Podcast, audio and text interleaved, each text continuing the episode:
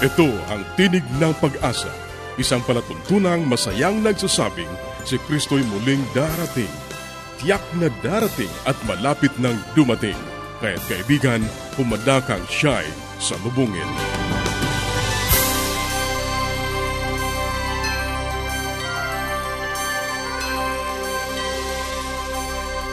Ang programang ito ay inihahatid ng Adventist World Radio at ako ang iyong kaibigan, Ner Caranza, nag-aanyaya na samahan niyo kaming muli sa 30 minutong paghahatid ng mga mahalagang kaalaman sa kalusugan, masaya at matatag na sambahayan at higit sa lahat sa pagtuklas ng pag-asa na nagmumula sa salita ng Diyos.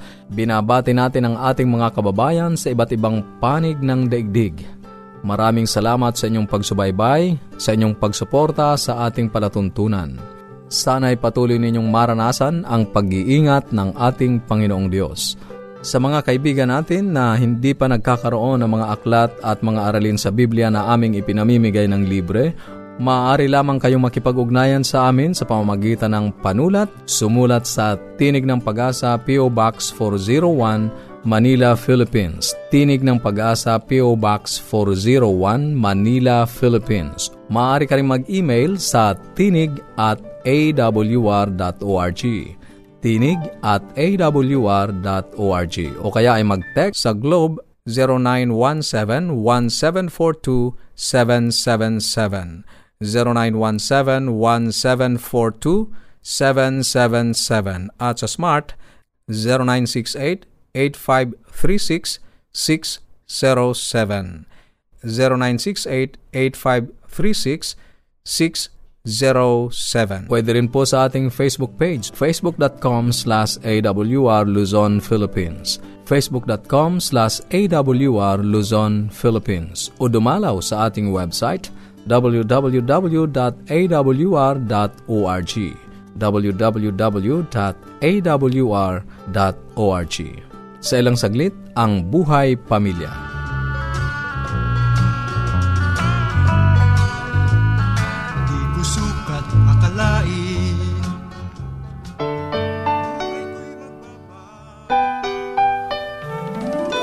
Tayong mga Pinoy, mataas ang pagpapahalaga sa pamilya. Walang hindi kagawin. Lahat kakayanin. Kahit buhay, itataya natin. Kahit anong hirap, kahit anong bigat. Wala yan, basta't para sa pamilya. Away sa umaga, away sa gabi. Away saan mang lugar, yan ang problema hindi lamang ng tahanan natin ngayon, pati ng paaralan, maging sa simbahan, lalong-lalo na ang mga bansa talagang bansa sa bansa, nag-aaway sila. Siyempre, nasa hula po yan sa Mateo 24 na talagang merong away. Pero kagaya nga ng sinabi ko sa inyo, nung nakaraang talakayan natin, paano naman kaya natin to ima-manage? Kaya tinawag ko itong conflict management or fight management. Conflicts are unpreventable and they should not be prevented as long as it is done within a healthy give and take atmosphere. Kasi minsan, ginagawa natin ang lahat ng bagay. Minsan, sinusuppress natin ang feelings natin. Minsan, hindi na tayo nagsasalita. Minsan, talagang tinitiis natin ang lahat ng bagay. Huwag lang tayo makipag-away. Huwag lang tayo minsan masaktan. Pero alam niyo ba, this is very unhealthy. Kasi as long na tayo po ay nasa lupang ito, as long na meron tayong puso, gumagalaw tayo, talagang tayo po ay nasasaktan at talagang merong conflict. Pero ang magandang katanungan, paano natin to i-manage? Kasi minsan, pag nagkakaroon ng away sa tahanan, ang problema, hindi tayo marunong humawak ng away o ng conflict. Pag nag-away ang magulang natin, yung ating tatay at nanay, minsan ang nangyayari ay nagiging physical na. At minsan, matapos maging physical, dito papasok na ang tinatawag nating battered wives. At minsan, battered husband.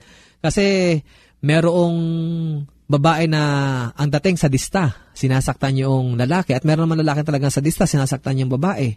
At minsan pa nagkakasakitan na ito, talagang na-hospital na, nagkakamatayan na. This is not good atmosphere, ano po, na tinatawag nating conflict management. At sa mga anak naman, pag hindi tayo marunong humawak ng away, yung away ng mga anak natin o away ng magulang sa anak, nagkakaroon tuloy ng child abuse. Kaya aktibo ang ating pananampalataya at aktibo rin ang gobyerno para labanan ang tinatawag nating child abuse. Ano po? Pero paano nga ba? Paano natin i-handle ang conflict sa loob ng tahanan at maging sa loob ng ating paaralan, simbahan o opisina? how to manage a conflict. Ito po ang ilang mga prinsipyo. Ano po? A good conflict is done in the context of reason to reason. Avoid physical fights. Yun ang maganda. Kung tayo merong conflict, maganda ito ay reason to reason. Ano po? Huwag natin hahaluan ito ng physical. Ano po? Kinakailangan ay mental assent ang umiiral dito para maging reasonable tayo. Kasi pag hindi reason to reason, magiging kwan tayo face to face or an eye for an eye, magkakaroon po talaga ng problema. At ito ay hindi nais ng Panginoon na mangyari sa ating buhay na magkakasakitan tayo.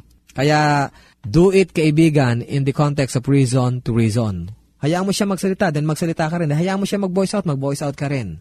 Maging transparent ang bawat isa. Pangalawa, make it a potential tool for growth and change. Sometimes it is through conflict that we gain the sense of who we are, define our boundaries, and express ourselves. Minsan pag nagkaroon na ng conflict, ay dito tayo nagkakaroon ng tinatawag nating realization or awareness. Ay, oo nga, mali nga pala ako. Ay, oo nga, ikaw nga pala ang tama. Ay, oo nga, talagang tama ka sa yung ginawang kapasyahan. See? Napakaganda po na pag ipinapahintulot natin ang ganitong uri ng healthy conflicts, ay magdala ito ng tinatawag nating pangunawa sa bawat isa.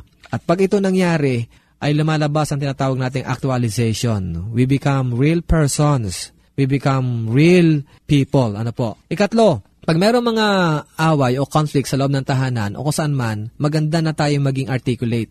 Articulating conflict reduce the risk of serious damage and lessen psychosomatic problems. Ayon. Alam niyo, pag sinosuppress natin ang sama ng loob natin, yung pinipigilan natin to, kasi, uy, kristyano tayo, bawal sumigaw, kristyano tayo, bawal maglabas ng sama ng loob, o kristyano tayo, kinakailangan wag natin ilalabas siya, ay, naku po, alam niyo, mahiging problema yan.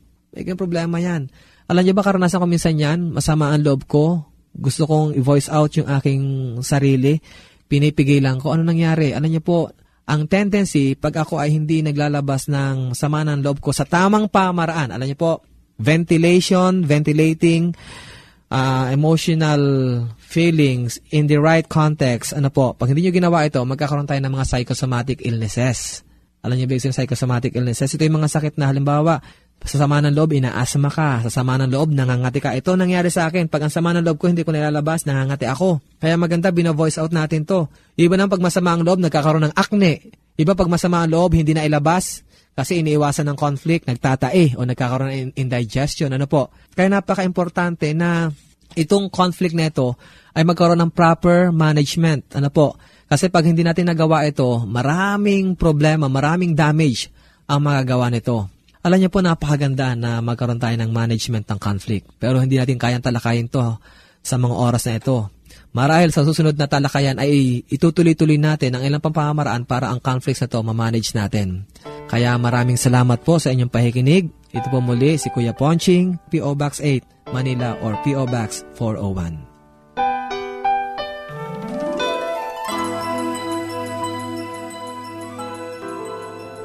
Yes, Dad and Mom are coming. I wish my parents will come too.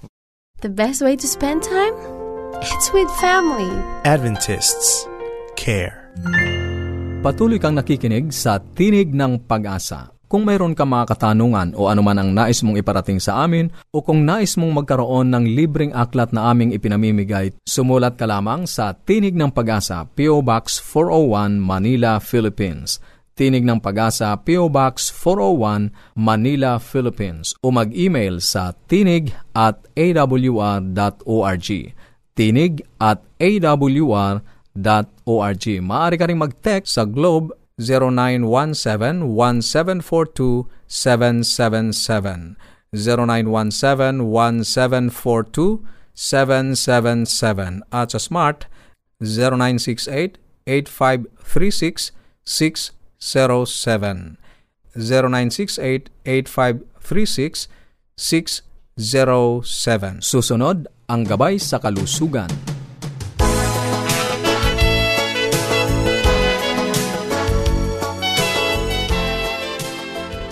Isang magandang araw na naman po sa ating mga tagapakinig. Sana po kayong lahat ay nasa mabuting kalagayan at sana po sa pang-araw-araw ninyong pakikinig sa programa natin na ito ay meron po kayong natututunan, napupulot at ito'y na-apply ninyo sa inyong kabuhayan o sa inyong kalusugan. Alam niyo po, ang ating pinag-uusapan nitong nagdaang araw ay tungkol sa mga iba't ibang simptomas ng mga sakit. No? Hindi pa ito yung talagang sakit or ito ang diagnosis, kundi ito po ay mga manifestations pa lamang or mga simptomas.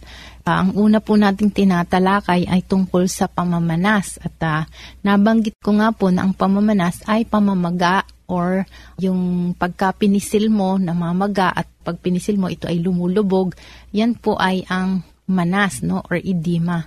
At nabanggit ko po na ang karaniwan po ay sa bandang ibaba dahil doon po ang dependent area or parang tubig po na ibinuhos ninyo kung saan yung pinakamababang portion, doon po pupunta ang fluid, no?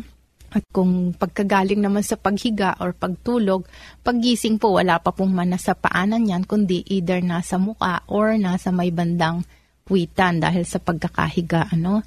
At sinabi ko nga po na ano ba ang nangyayari dito. Ang ating katawan ay kung ito ay hihimay-mayin, ano, 70% uh, fluid or water at 30% ang solid ng katawan natin. Kaya ang ating katawan ay maraming fluid. Kaya ito po ay binabalanse. At nasan po ang malaking portion ng fluid ng katawan natin. Yan po ay nasa circulation sa dugo, no? Nasa blood circulation yan at yan po ay mga ilang litro na umiikot sa ating buong katawan. Nagdi-distribute po ng mga nutrients, nagdi-distribute po ng mga lahat ng pangangailangan ng katawan, pati yung mga electrolytes, no? Napakahalaga. At meron pa po tayong isang circulation sa katawan na hindi natin gaanong napapansin ito po ay ang lymphatics. Ito pong lymphatics ay yung parang lymph fluid, sebuhin o parang mamantikain to na nagdadala rin to ng mga fluid. Iba naman ang function din to, no? Ngunit meron din po yan. Ngayon, ang nangyayari po, pagka ang fluid na yan ay lumalabas no sa circulation no kumbaga sa tubo merong tubo na may circulation pero pag ang isang party ng tubo ay nagkaroon ng leak, ito ay lumalabas or nagsisip out lumalabas at pwedeng mabasa ang kapaligiran. So, ganun din po yung pamamanas, no? So, ano-ano ang mga dahilan yan? Inailista ko po dito at nababanggitin ko to, no? Ang unang-una, kung sumobra ang fluid natin sa katawan, ano? Tapos hindi efficient ang ating bato kasi nung mga nagdaang araw pinag-usapan natin ang function ng bato, ito ay nagsasala ng mga fluid, no? Binabalance niya. Kung maraming fluid, itatapon. Kung kaunti ang fluid, hindi nakainom, no? So, kunwari, namawis tayo, hindi uminom. So, tinitipid ng kidneys ang ating fluid. Ngunit kung hindi masyadong nagpa-function ang ating kidney, hindi na ito gaanong nakakasala, ay ang fluid minsan ay hindi na nakakalabas at ito ay naiipon, no? So, yan pwedeng magkaroon ng too much water dahil may problema sa kidney. Pero minsan nga, yung nasobrahan lang talaga ng inom. Although, bihira itong mangyari kung magaling ang function. Pero minsan parang aksidente, no? Like yung nagbigay ng dextrose or suero na sobrahan ng fluid, no? Pwede rin magkaroon ng pamamanas. Pero hindi po kadalasan nangyayari din yan. Tsaka madali pong lunasan. Ngayon, ang isa pa po, ano, sabi ko nga, um, ang fluid ay hindi na ilalabas. No? Ang isa naman ay kung mahina ang pump ng fluid, kagaya ng puso, no? kung may heart failure, dahil po ang heart ay yan po ang parang makina sa katawan natin na nagbobomba ng fluid na dugo, no? Dinadala yan sa lungs para magkaroon ng oxygen tapos dinadala na naman sa ibang parte ng katawan natin. At pag yung makina na yan or yung pump na yan ay nagkaroon ng problema or nagkaroon ng heart failure, ano pong mangyayari? Hindi po siya gaanong nakakapag-bomba, no? So, naiipon. At yan ay magkokos ng pamamanas na naman dahil ang fluid hindi nakakaikot ng husto. Okay, so hanggang dyan na lang po muna tayo ngayong araw na to at dudugtungan pa po natin yan. At uh, wag po kayong magsasawa. Abangan po ninyo ang susunod nating programa at pag-uusapan pa po natin ang problemang to. Maraming salamat po at magandang araw sa inyong lahat. Paging Dr. Rodriguez, you're needed at room 321. Dr. Rodriguez, Mrs. Martinez, room 321, please. kailangan na po nating i-dialysis ang asawa ninyo. New outlook and a healthy lifestyle makes a big difference. Adventists care. Ang inyong napakinggan ay ang bahaging gabay sa kalusugan at bago tayo dumako sa pag-aaral ng Biblia, muli ka naming inaanyayahan kaibigan na makipag-ugnayan sa amin. Anuman ang nais mong iparating, maaari kang mag-email sa tinig at awr.org. Tinig at awr.org o kaya ay mag-text sa Globe 0917-1742-777. 0917-1742-777 at sa Smart 0968-8536-607 0968-8536-607 o kaya ay magpadala ka ng mensahe sa ating Facebook page facebook.com slash awr Luzon, Philippines. Facebook.com slash awr Luzon, Philippines Dadako na tayo sa pag-aaral ng Biblia. Kumusta ka kaibigan? Napakabuti ng Diyos sa iyo. Sa araw-araw ang Diyos ay kanyang binabahagi sa iyo ang kanyang mga pagkapala upang tamasahin mo at ang inyong pamilya. Kaibigan tayo ay muling mag-aaral ng saita ng Diyos. Ating muling pag-aaralan ang mga serye na sinulat ni Dr. Martin Luther. Pupunta tayo sa Talaysay 44. Ang wika sa English ay ganito. The Bible teaches one save, always save, as long as you keep save. Ganito ang sabi sa atin sa wikang Tagalog. Itinuturo ng Biblia na minsang iniligtas ay palaging ligtas habang nanatiling ligtas. Isang gabi, pinakinggan ko ang isang mga ngaral na nasa Reno na nagsasabi, naniniwala tayo sa minsang iniligtas ay palaging ligtas habang nananatili kang ligtas. Yaon ay isang paniniwala ng mga Seventh-day Adventist na katulad din ng Iglesia Nazarena. Isang malaking bahagi ng pansanlibutang Iglesia, Ebanghelika, ang naniniwala na ang tanging kailangan upang maligtas ay tumangong minsan sa langit sa buong panahon ng iyong buhay at ang iyong walang hanggang kaligtasan ay tiyak na. Naniniwala sila na anuman ang iyong gawin o anuman ang direksyon ng iyong buhay at pagkatapos ng iyong unang pasya para kay Kristo Jesus, sa wakas ay iyong masumpungang ang iyong sarili na ipinapasok ang mga perlas na pintuan ng lunsod ng Diyos. Ngunit napakaliwanag ang turo ng Biblia sa paksang ito. Dahil sa paglaganap ng kasamaan, ang pag-ibig ng marami ay lalamig. Subalit ang magtiis hanggang sa wakas ay siyang mariligtas. San Mateo 24:12 at 13. Itinuro rin ng Panginoong Hesus ang ganoong simulain sa Juan Kapitulo 15. Sinasabi niya ang kanyang mga huling salita sa mga lagad sa kanilang pagtungo sa Getsemani. Itinuro niya ang mga ubasan at nakikita sa liwanag ng buwan at muli niyang ipinaliwanag ang tungkol sa relasyon sa kanya na kailangan nilang panatiliin upang magkaroon ng buhay.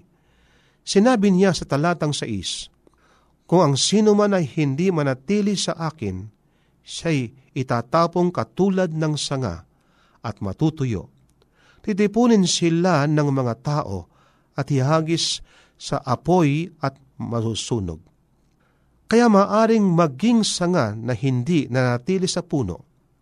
At kapag nagpatuloy ang kalagayang ito, darating ang panahon na ang sanga ay aalisin. Sa kanyang talinhaga ng piging sa kasalan sa San Mateo 22, ang Panginoon ay nagsalita rin ng tungkol sa pagsimula, ngunit hindi pananatili sa buhay kristyano. Ang hari ay nagdaos ng handaan at tinanggap ang isang tao ang paanyaya sa handaan. Iyon ang kanyang pasimula, ngunit tinanggihan niyang isuot ang damit pangkasal. At nang dumating ang hari upang tingnan ang mga panauhin, ang lalaki ay nasumpungang may kulang kaya ipinag-utos ng hari, gapusin ninyo ang kanyang mga paa at kamay, ay tapon sa kadiliman sa labas. Diyan na ang pagtangis at ang pagangalit na mangingipin. Talatang 13 Ang makasalanang tao ay makakasumpong ng pag-asa at katuwiran sa Diyos lamang at walang sino mang matuwid ang walang pananampalataya sa Diyos at hindi pinanatili ang mahalagang kaugunayan sa Kanya. Tulad ng napansin na natin, ang katiyakan ng kaligtasan ay nagpapatuloy habang ang ating pakikipag-ugnay sa Diyos ay nagpapatuloy habang patuloy nating tinatanggap ang mga kaloob niyang pagkisisi, kapatawaran at biyaya. Ang patuloy na kaligtasan ay batay sa pananampalatayang ito sa Kanya. Hindi sa ating pag-uugali o ginagawa.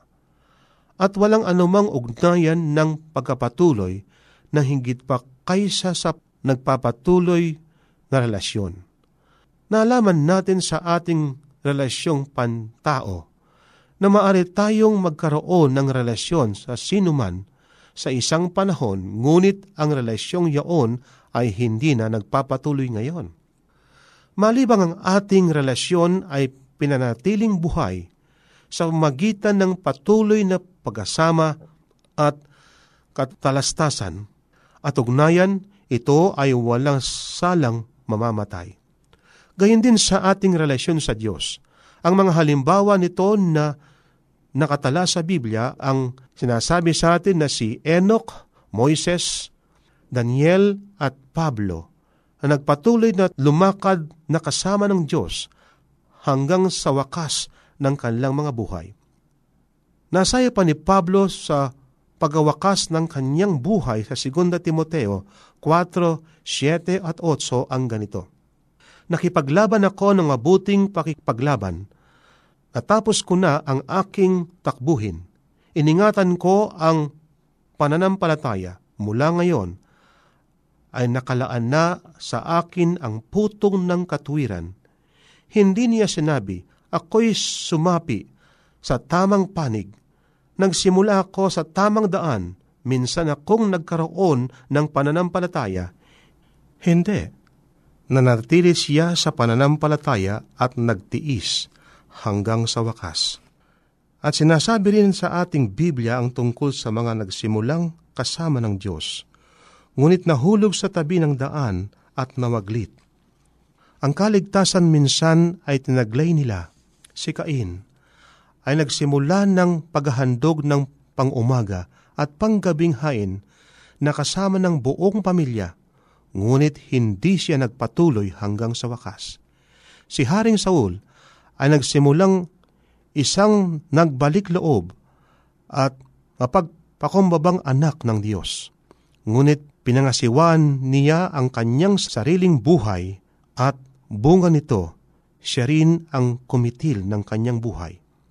Kasimula si Balaam ay siyang propeta ng Diyos Ngunit sa kabila ng kanyang nagsasalitang asno, ang anghel na nagpakita at nagabala sa kanya, at ang tinig ng Diyos na nagpayo sa kanya sa panaginip sa gabi, nagkaroon siya ng higit na malasakit sa kanyang sariling kalwalhatian kaysa kalwalhatian ng Diyos, at naging kapanalig ng mga kaaway ng Diyos. Si Judas ay alagad ng Panginoon, nakinig siya sa mga salita at nakita na magawa ni Kristo. Siya ay naging misyonero na kasama ng ibang mga lagad na nagpapagaling na mga may sakit at nagpapalayas ng mga demonyo at bumubuhay ng patay. Ngunit tinalikdan niyang lahat ito at nagtaksil sa Panginoon.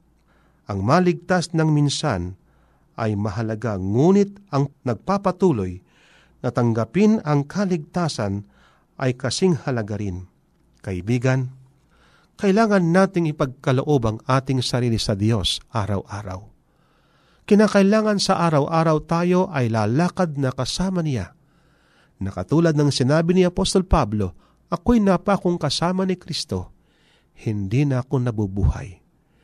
Kinakailangan sa araw-araw, tanggapin natin ang kaligtasan ng ating Panginoon.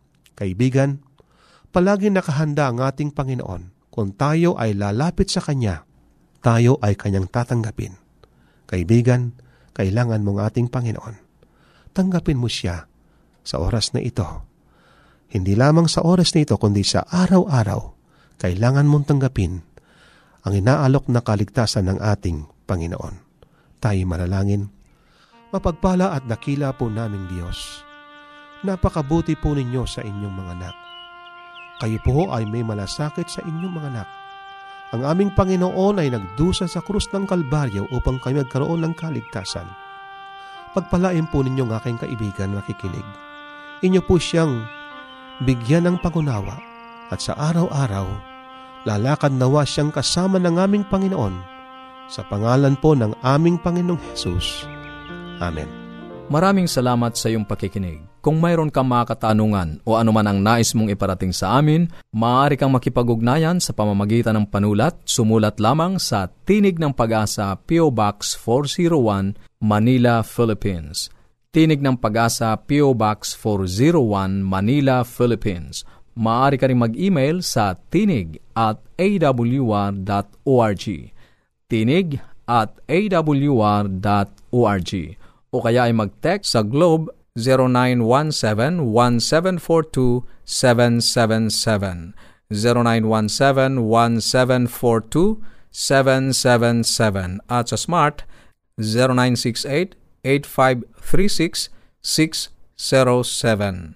0968-8536-607 o magpadala ka ng mensahe sa ating Facebook page facebook.com slash awr Luzon, Philippines. Facebook.com slash awr Luzon, Philippines. At para sa mga hindi napakinggang programa, dumalaw lamang sa ating website www.awr.org www.awr.org Ito pong muli ang iyong kaibigan, Ner Caranza, pansamantalang nagpapaalam at umaasa na muli tayo magtatagpo sa ganito pa ring oras at himpilan. Sa Roma 15.13, pagpalain kanawa ng Diyos ng pag-asa, ng buong kagalakan at kapayapaan.